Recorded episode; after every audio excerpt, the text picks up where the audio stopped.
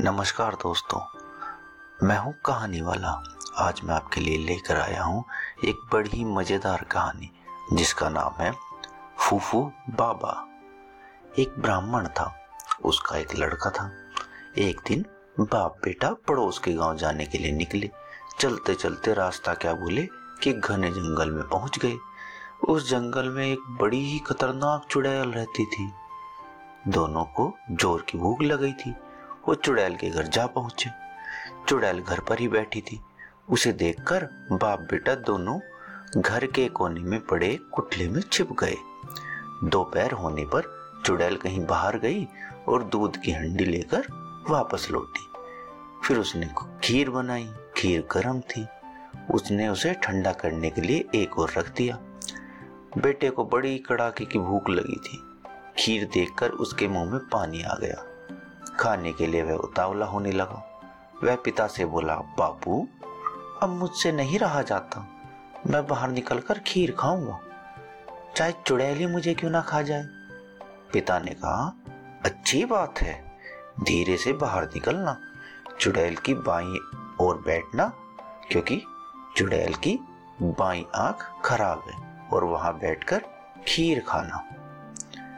इसलिए वह तुझे देख नहीं पाएगी। बेटा धीरे से बाहर निकला। जैसे ही उसने खीर के बर्तन में हाथ डाला गरम गरम खीर उसके हाथ पर लगी और उसका हाथ जल गया। वह फूंक फूंक कर हाथ को सहलाने लगा। फूंक फूंक की आवाज़ उड़ने लगी। चुड़ैल ने पहले ऐसी आवाज़ कभी नहीं सुनी थी। वह एकदम डर गई।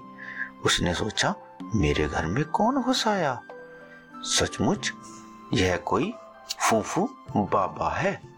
शायद बहुत बड़ा जादूगर हूँ। वह फ़ौरन भागी रास्ते में उसे एक सियार मिला। सियार ने पूछा, अरे ओ भूत की बहन, यो तीर की तरह कहाँ जा रही हो? वह बोली, अरे, क्या बताऊँ? मेरे घर में फूफू बाबा घुस आया है। इतनी बढ़िया खीर बनाई थी मैंने, लेकिन मेरे नसीब में हो तब न। सियार बोला, डरो मत। आओ, मैं तुम्हारे साथ चलता हूँ।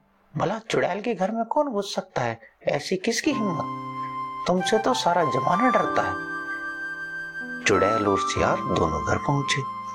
सियार ने चारों तरफ़ देखा तो कुछ नहीं नज़र आया। हाँ कुटले से फूफू की आवाज़ ज़रूर आ रही थी। बेटा अभी भी जले हुए हाथ पर फूक मार रहा था। सियार बोला हम्म कोई है ज़रूर। चिंता की बात नहीं कुटले में झाँक कर अभी बताता हूँ।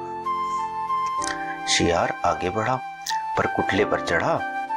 जैसे ही, वैसे ही उसका पैर फिसल गया, और पैर फिसलने के बाद जो शियार था, वो कुटले के अंदर जा पहुँचा।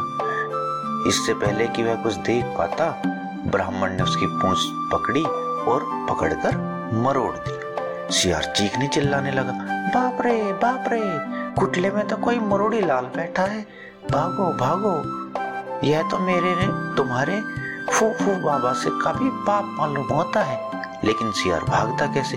उसकी पूछ तो ब्राह्मण के हाथ में थी। उसने छुड़ाने के लिए सियार ने ऐसा ज़ोर लगाया कि पूछ टूट गई। वह और चुड़ैल दोनों अपनी जान बचाकर भाग खड़े हुए।